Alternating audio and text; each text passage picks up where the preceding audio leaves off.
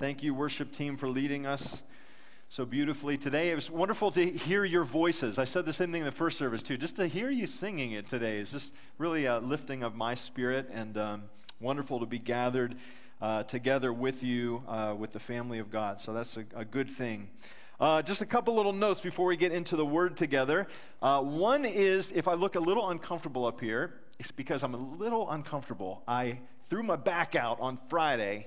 It was a a living reminder. We just preached about generational ministry and the span of the generations, and so I just gave myself a little reminder. I'm not as young as I used to be, and uh, I'm not moving a whole lot today. The good side of that is that uh, the camera folks sometimes say, like, you guys run around that stage. It's hard to keep up with you. I'm just going to stand right here today. So it's going to be right here. Uh, I actually am most uncomfortable standing up, a little less uh, uncomfortable when I sit, and I feel the best when I lie down. And I thought yesterday, I mean, y'all are flexible. Maybe I'll just lie down and preach a message. And then I just was like, that's just weird for all of us. We're not going to do that. So, uh, another thing I want to note is that we're celebrating the work of God in the next generation. Thank you for Anna Raquel uh, sharing the testimony today. We welcome the, the Life team back, and there's really a lot of stories to tell. So, over the next couple of weeks, we're going to continue to have some of the, the youth share some testimonies. So, you're going to hear more from them. But if you know some that you were specifically praying for uh, or supporting, reach out to them and ask them what God did. And uh, all of the stories that I've been hearing have been really encouraging uh, God's story. So just we're, we're excited about that. Uh, Pastor Chad mentioned about Alliance Sports Camp, and especially in the area of, of getting prayer warriors kind of mobilized in that. Uh, we want to encourage you to do that. I also want to just note one other last thing before we get into the, this new series that we're kicking off. Um, it was the month of May. I actually kind of brought a specific thing to your attention to say, hey, in our, in our general giving, we want to encourage you. We were running about 85%. We've been doing a lot of really wonderful, generous giving in a lot of areas, but that was an area that felt like maybe the greatest need at the time. Uh, and in the month of May and in the month of June, uh, you continue just to give very generously on that front. So I just wanted to make sure I got back up here and I said, hey, thank you for, for being attentive in that. And let's continue to be a generous church. It, it's sort of amazing, actually, when you look and you see the work that God is doing through your giving. Um, and it is a way that you can say, I, I want to be in, I want to be a part of this. When you pray, when you give, uh, it's, it's a meaningful thing. And for me, I look around and I see some of the really incredible ministries. And sometimes the list is just too long to get through all of the things that God is doing. And I hope as you do that, you can see that, hey, that is a part of uh, a reflection of your generosity. So I just wanted to say thank you. Let's keep doing that. Let's keep uh, being a generous church in all the ways that God calls us to do. So we're going to start a new series today, and it is called Change Your World. Very simple, right? Uh, we're beginning this new series, and I actually had a lot of joy putting it together. Um, Aiden Wirtz, who's our outreach pastor, uh, did a lot of work on this as well, kind of laying out some of the direction that we're going to go over the remainder of the summer. And so we're thinking about the, the reality. We know that our, our world is hurting, our world is broken in many ways. We know that there is a call on the church and on anyone who would be a Christ follower to be part of the redemptive presence uh, of Christ in this world. And as we pair gospel demonstration and gospel declaration, and as the Holy Spirit empowers us uh, as the body of Christ, we're asking God to lift our level of expectation to greater things. God has more for us, He has more for His church. So, as we, as we get into this series today, there's a couple of things that we're asking for in this season. We're asking God that we might be able to gain a better understanding of the early church. So we're going to spend a lot of our time in the book of Acts. In fact, if you have your Bible, you can flip over to Acts chapter 1. That's where we're going to start today. And we're looking at the ways that God has chosen to expand his kingdom here on earth. And what does that even mean? We're going to look uh, and asking God that, that we would be supernaturally empowered to be the kind of witness that Christ would have us be That we're not always just looking back to the glory stories of what God did, you know, 100 years ago, but what, what does God want to do now? And what does God want to do in your life and in your family and in your sphere of influence? We're, we're asking God for points of decision. You know, there may be, even be people that say, hey, I've never made a commitment to Christ. I've never given my heart and my life to Him. We're asking that that would happen in this season in your life or in the people around you that need Christ.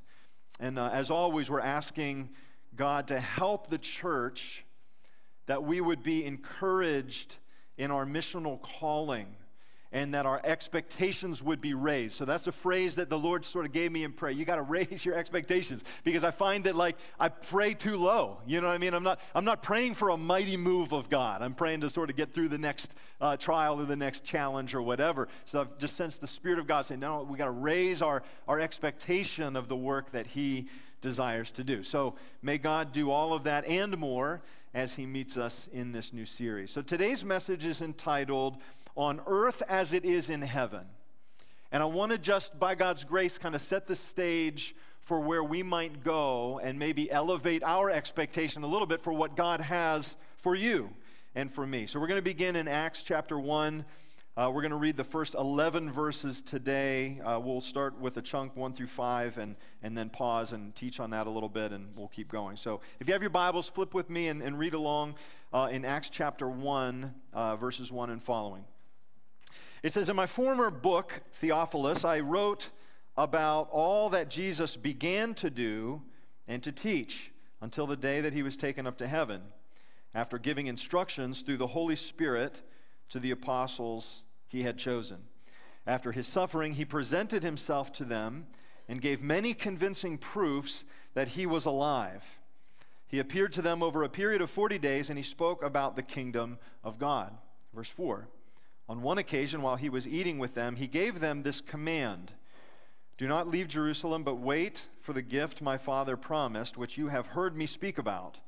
For John baptized with water but in a few days, you will be baptized with the Holy Spirit.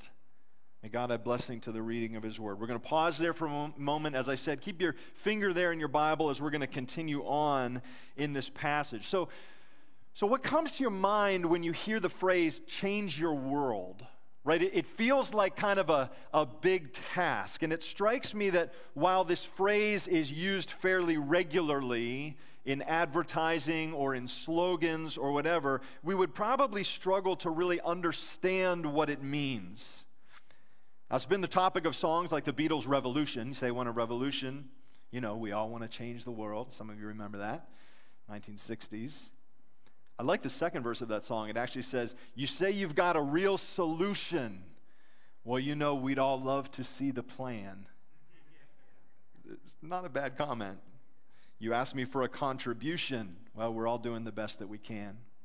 Yeah, people sing about it, they write about it, but very few people actually make an impact on their world. The reality is, many of us living lives that we just sort of go through the motions one way or the other. I can think of a few people who have legitimately changed the world, one in particular. We're talking about him today.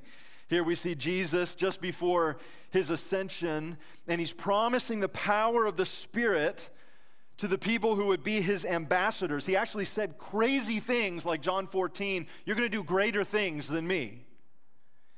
And representing him on mission to change their world.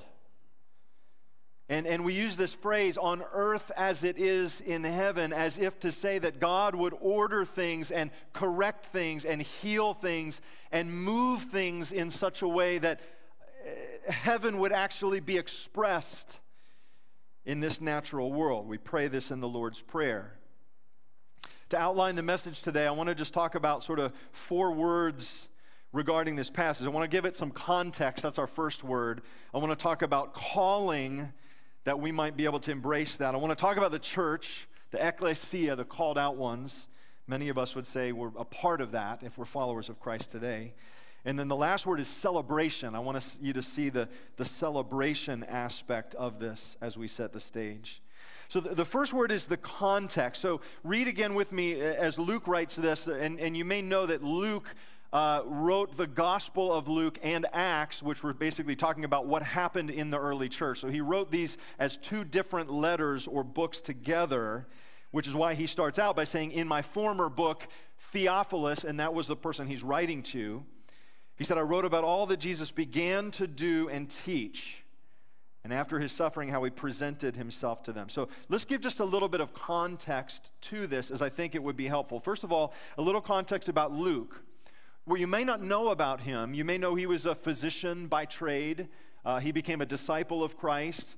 What you may not know is that he was the only Gentile writer in the New Testament. That was just sort of interesting to me. The only one in the New Testament who wrote things from a Gentile perspective. He was also a layman. He was not sort of like a professional clergyman or whatever. He accompanied Paul on Paul's third missionary journey, but in many ways, he was kind of a regular person called by Christ. Now, that in and of itself gives a little bit of context and a little bit of encouragement to all of us who would say, I'm not a super Christian. Yeah, I don't know. I'm not like, I'm not that guy. I can't do this. I'm not like this woman over here. I can't do that or whatever. I'm just an, a normal person empowered by the Spirit of God. So, for all of you normal folks out there, just take a note. Regular guy, called by Christ, empowered by the Spirit of God. Uh, I want to make a note about Theophilus as well. So you would say, like, well, first of all, who is this guy? Theophilus. Um, Theophilus is Luke's friend who does not know Christ. And it, also can be taken as a reference to any spiritual seeker. In other words, throughout history, there's been a lot of people who would say, I've been a Theophilus. I've been a person who's been investigating or trying to understand. And so Luke is saying, I'm actually writing this with the hope that the faith that I have would be able to be expressed in your life as well. And we see this kind of missionary heart in, in Paul's writing. We see this in a lot of different places in the New Testament. But here we have Theophilus, Luke's friend who does not know Christ. So I just note this that here is God using an average, sort of regular person empowered by the Spirit of God to reach someone in his sphere of influence who doesn't yet know Christ. And if it's not too on the nose, I would say for all of us, there's an element of this that we could take away and say, this is part of God's heart. This is what he calls us to as well. Uh, just to give you a practical, a little bit older example, but a practical, some of you know the name Henry Heinz. You don't have to drive too far to see his influence. Although I understand he's not, he's no longer the, the name of the Pittsburgh Stadium anymore. Is that right? Pittsburgh fans? Wow. Well, influence is waning, so whatever. Um, here's, uh, you know, a lot of people know about Henry Heinz in terms of his financial accomplishments, uh, the, the things that he did as an entrepreneur or as a business person. Um, what people don't know is that he actually developed a zeal later in his life to be a real missionary. I mean, he was a real sort of soul winner in his day. And the way that that came about was that he was at a revival meeting, and the minister that was there actually called him out. And this is what he said to him You are a Christian man. Why aren't you up and at it? That was the phrase. Why aren't you up and at it? And so Henry Heinz is sort of convicted and he got ticked. He went home mad. He didn't like getting sort of called out for that, but he was sort of troubled in his spirit. And so he went to bed, and his testimony basically says that he couldn't sleep. And at four o'clock in the morning, he prayed that God would make him a power in his work. That was his prayer. All right, um, he's inviting the power of God to work through him because this guy nagged him a little bit and said, If you're a Christian, why aren't you up and at it? So it bugged him. We woke up, and the next meeting that he went to with bank presidents, because these are the people he hung out to in his normal circles, probably like you and me, right? He attends this meeting shortly afterwards and he turns to the man next to him and, and he begins, all of a sudden, this conversation begins to turn to spiritual matters. And his friend looked at him in some level of amazement and he said this He said, You know, I have wondered many times why you never spoke to me about this as if you really believed in Christ. That was his unbelieving friend's assessment of his faith. Of course, he was a little convicted by that. He ended up leading that man to the Lord. And the man committed his heart to the Lord. And that was one of 267 people that Heinz ended up having spiritual influence on and leading to the Lord. It wasn't 276,000, 267 individuals that he led to the Lord. Now, I do wonder what kind of influence the, the kingdom of God would experience if, if normal people, in whatever their spheres would be, would see a harvest of one or two or three or 267, whatever, that God would give you to make an impact on your world. Now, I, think, I want you to think about it this way What a shame it would be if the God of the universe, who has made himself known in Christ, who has redeemed the world at the cross, who has saved the world at the empty tomb, who has changed the eternal destination of your existence. What a shame it would be if nobody knew that. And this was the conviction that, that a simple guy like Heinz came under and said, I think people should know what Christ means to me. So the question is, why aren't you up and at it? Right? If that means you go home tonight and wrestle a little bit till four in the morning till you decide I need to maybe say a prayer and ask the Lord for some help, that's okay. Why aren't we up and at it? So let me give you a little context with the passage. I gave you some context with the people that we've talked about so far. A little context of the passage. Luke is giving us the specific context for the message within the greater arc of Scripture. So, one of the things that we have preached on many times and we continue to bring up because it's so important is this uh, slide that we have here. We look at the gospel narrative involving creation, fall, redemption, and restoration. And if you don't know those four words, jot them down because they really are helpful as you're reading this, this book, this collection, 66 books of Scripture, and trying to understand where do we fall. We see that there's actually these phases of creation, fall, redemption, and restoration. In the creation account, we see our creative God who delights in the goodness of his creation that he has made, and he called it good. In the fall, we see the brokenness of sin and the shattering of God's shalom as expressed in the created world. So I've, I've shared with you before this quote from Timothy Keller from The Reason for God. It's a really an excellent quote in terms of understanding the fall. He says, The devastating loss of shalom through sin is described in Genesis 3. We're told that as soon as we determined to serve ourselves instead of God, as soon as we abandoned living for God and enjoying God as our highest good, the entire created world became broken and this is what you see when you look at your headlines or maybe even scratch your head and say, how did, how did our world get so messed up? It's actually right in line with the biblical narrative. Disease, genetic disorders, famine, natural disasters, aging, bad backs, death itself are as much the result of sin as are oppression, war, crime, and violence. We've lost God's shalom physically, spiritually, socially, psychology, uh, psychologically, culturally. Things fall apart. And in Romans 8, Paul says that the entire world is now in bondage to decay and subject to futility and will not be put right until we are put right. That's what we're talking about when we see this, this fall, this cataclysmic falling apart and even corruption of God's creation. But that's, of course, not the end. We see redemption expressed in Scripture. We see this in the sacrificial system, which was the old covenant, fulfilling the sacrifice, fulfilled in the sacrifice of Christ, which was the initi- uh, initiation of the new covenant. I want to read you a definition of redemption. This is such a beautiful word. It is the act of regaining or gaining possession of something in exchange for payment. It is the clearing of a debt.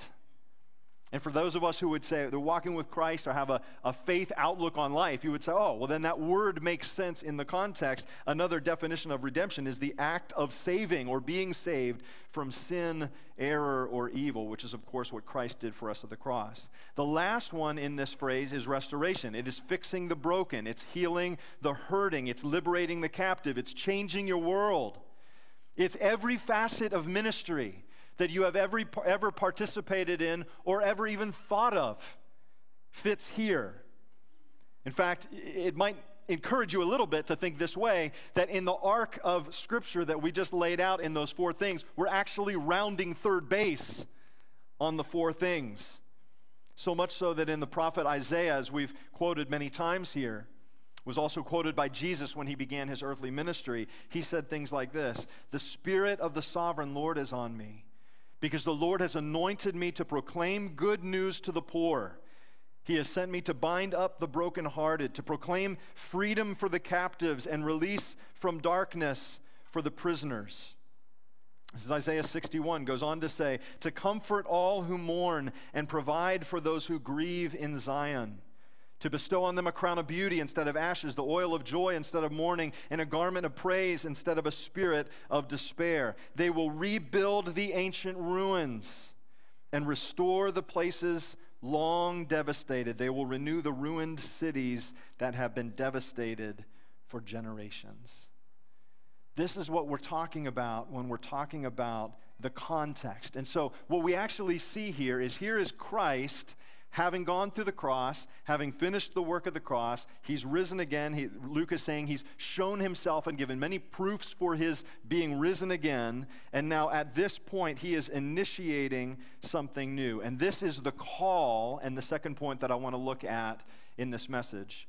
Uh, read with me verses 6 and following. I've got on the screen verses 7 and following. But verse 6 says, They gathered around him and they asked him, Lord, are you at this time going to restore the kingdom to Israel?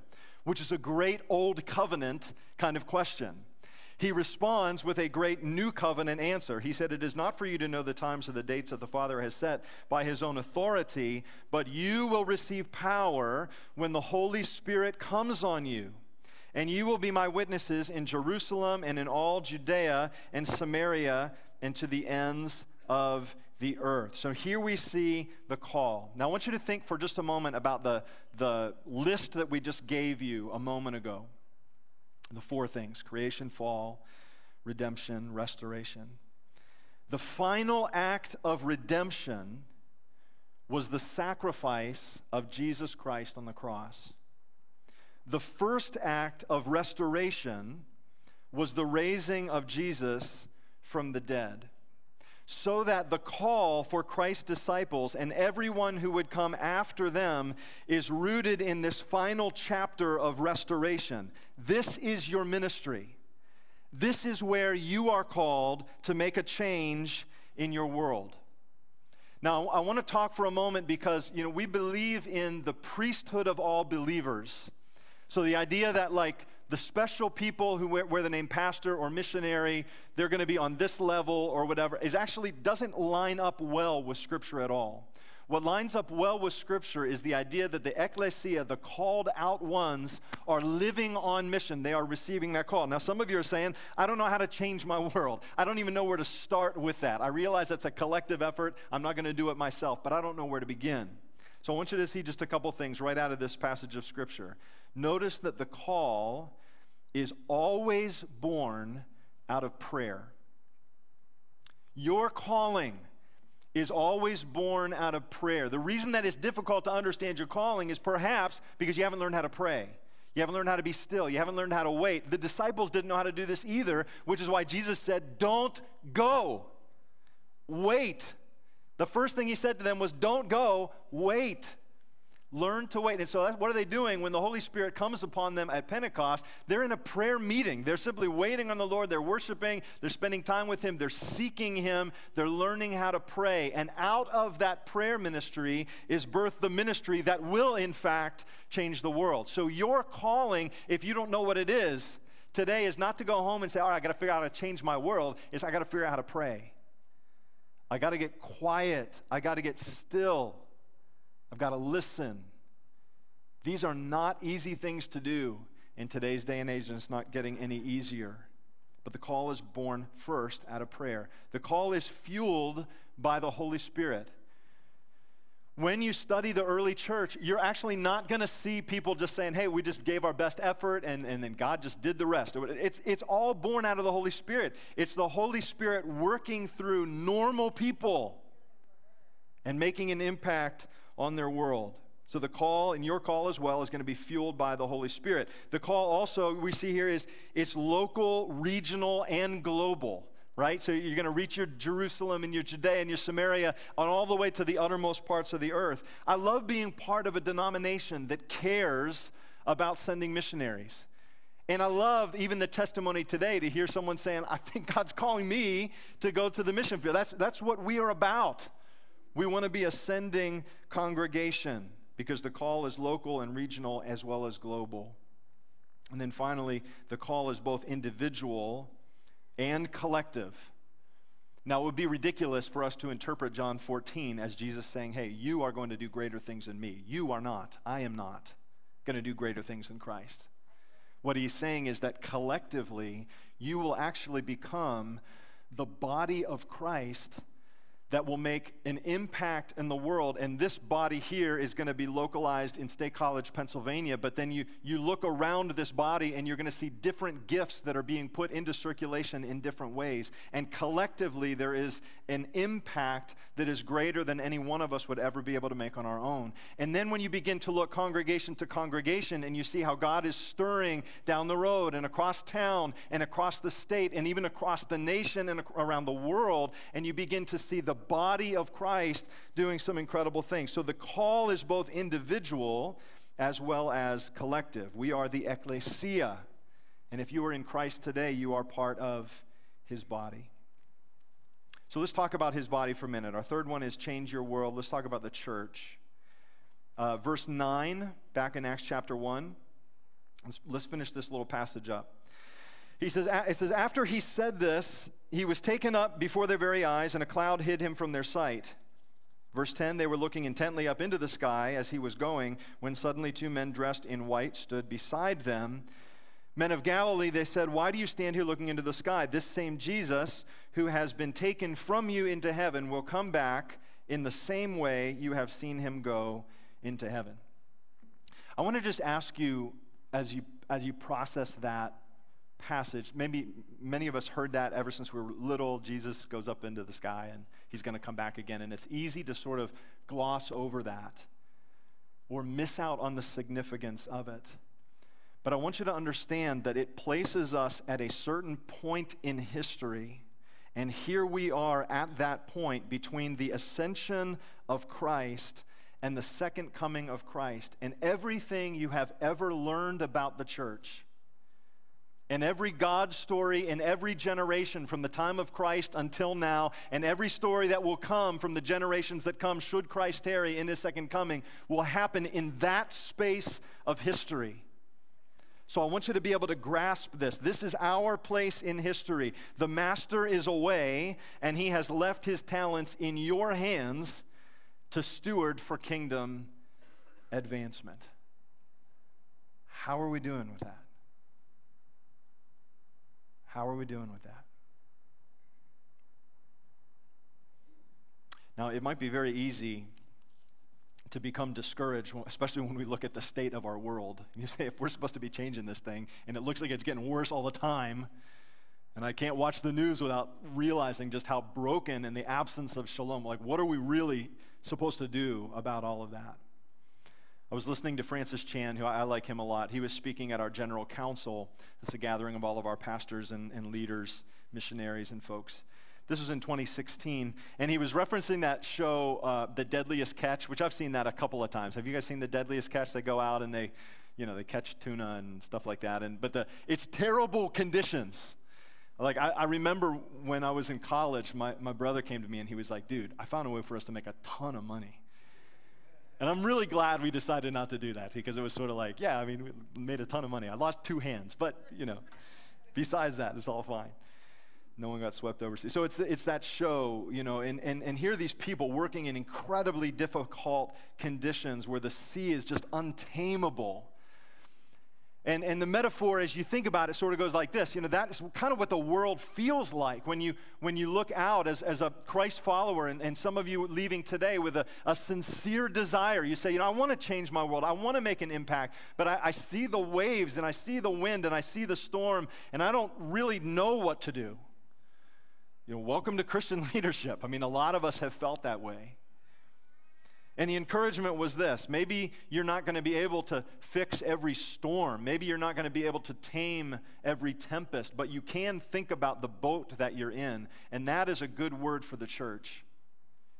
Because what it forces us then to do is to say this it may be that the greatest witness that we can make collectively is to be a people who actually do the things of Christ. And if that's what we aspire to, it's not a bad place for us to start. To actually love your enemies and pray for those who persecute you. To actually love one another. Jesus said, like, this, this is how the world's going to know that you're my disciples by the way that you love one another. That was really specific and sometimes really hard.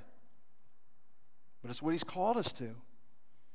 So, this notion of radical obedience or, or discipline that leads us to life or, or Christ likeness, even in the midst of, and especially in the midst of, our trials. The, the scriptural metaphor is this that it's a, it's a bride making herself ready because the bridegroom is coming back. That's the role that we are called to play. You can love it, you can hate it, you can disagree with it, but Scripture basically says this is who we are as the ecclesia, the people of God, the bride of Christ, making herself ready. And that's actually takes us to our last word. The, the last thing I want you to see here, so this, this whole notion of like, here's the disciples, and they're watching Jesus like, you know, holy ascension. He just, he's, he's going, he's taken off. And, and the, angelic pronouncement is this He's going to come back, and the way that you saw him go, he's going to come back. So he, he, floated away, he's coming back, and, and that will mark the end of the redemptive work of Christ in the world. That's the, that's the, the one bookend, and the, the other end will be his coming back. And his coming back will be a celebration because he's coming for his church. The same Jesus who has been taken from you into heaven will come back in the same way you have seen him go into heaven. So now, what we can have the opportunity to do, and we said this in our last series, is we need to live now with the end in mind. So if Jesus is returning for his church, and if he will bring the final act of restoration, in Revelation, he actually says, Behold, I'm making all things new. So he's, he's got the final work under control, even when we don't have it perfectly done here. And speaking of Revelation, let me just read one passage to you and we'll, we'll conclude. Revelation chapter 19, this is what it actually sounds like. Then I heard what sounded like a great multitude, like the roar of rushing waters, like loud peals of thunder, shouting, Hallelujah, for the Lord God Almighty reigns. Let us rejoice and be glad and give him glory, for the wedding of the Lamb has come, and his bride has made herself ready. Fine linen, bright and clean, was given her to wear. Fine linen stands for the righteous acts of God's holy people. And then the angel said to me, Write this Blessed are those who are invited to the wedding supper of the Lamb. And he added, these are the true words of God. When we talk about changing your world, you say, well, all right, I'll do something. you know, I'll figure out what I'm supposed to do. Get your expectation higher and realize that we are being invited. Little us, our little congregation, little you, is being invited into something that is epic and is historic and is huge. The wedding supper of the Lamb has come, and his bride has made herself ready. And blessed are all those who are invited. That's what we're talking about in terms of the proclamation of the gospel. We're trying to help people see that there is an end coming and they need to be prepared for it. That the finished work of Jesus and the restoration that he does. Now, here's the other thing I find very fascinating I find it very interesting that we started this whole message, and some of you are like, oh man, what, what's, what's God going to ask me to do now?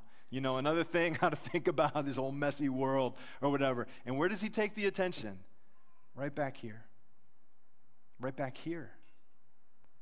To say, let's be a bride that's making herself ready. So I'm going to I'm going to invite you just a simple to a simple prayer Worship team, you guys can come on up and, and lead us out here in just a moment. But the prayer is pretty simple. You know, Jesus taught his disciples to pray, and he said, Our Father who art in heaven, hallowed be your name. Your kingdom come, your will be done on earth as it is in heaven. And there was more to the prayer than that, but I think that gives us a little bit to focus in on today on earth as it is in heaven. How might the Spirit of God use you to make an impact in your sphere of influence? Maybe there's a person that comes to mind, maybe there's a situation that comes to mind, and you hear the Spirit of God saying, that's, that's part of your calling. Get yourself ready. Pray it up. Listen. Wait for the power and the, and the opportunity that the Holy Spirit will give. And then get out and get moving. You know, so this is where, you know, it, God's got more for us. He's got more for us. He's got more for us. He's got more for you. It's not more busyness, it's more kingdom building. You understand the difference? If you find yourself today just saying, I'm, I'm so busy, I, am just so, I'm doing 110% all the time, then, then you need to learn to wait. And you need to get still. And maybe even need to repent from saying, I'm, I'm trying to do everything. Because I, I guarantee you, you're doing stuff on your own strength. And the Holy Spirit saying, I want to work through you. I want to do something beautiful through you. I want to encourage you just to stand as we as we make that prayer our own. Go ahead and stand up, and as you just receive that, and as we agree together in prayer, Our Father who art in heaven, hallowed be your name. Your kingdom come, your will be done on earth as it is in heaven. God, we pray that you would change our world, that you would make a huge impact. But Lord, here, here's the thing we don't want to miss. And, church, this is just so simple. As you pray and as you wait on Him, Lord, would you just start with me? Just start with me. Start with me, God. And you are going to be amazed how, how coming sincerely to that place will become a platform for things that God wants to do through you and in you and around you. You had no idea. And, and some of those things are, are going to be celebrated and known, and many of those things are not going to be celebrated by human beings. You know, we're, we're not going to celebrate it because it's not about our glory, it's about His glory. So you're going to find great joy in being the unknown person who made an impact on your world on earth as it is in heaven. So we're going to make a little declaration in this song. Going to encourage you as you pray, allow the Holy Spirit of God to speak to you. And uh, let's make this statement Christ be all around me. We need more of Him, less of us. That's a good invitation. So, God, let it be in Jesus' name. Amen.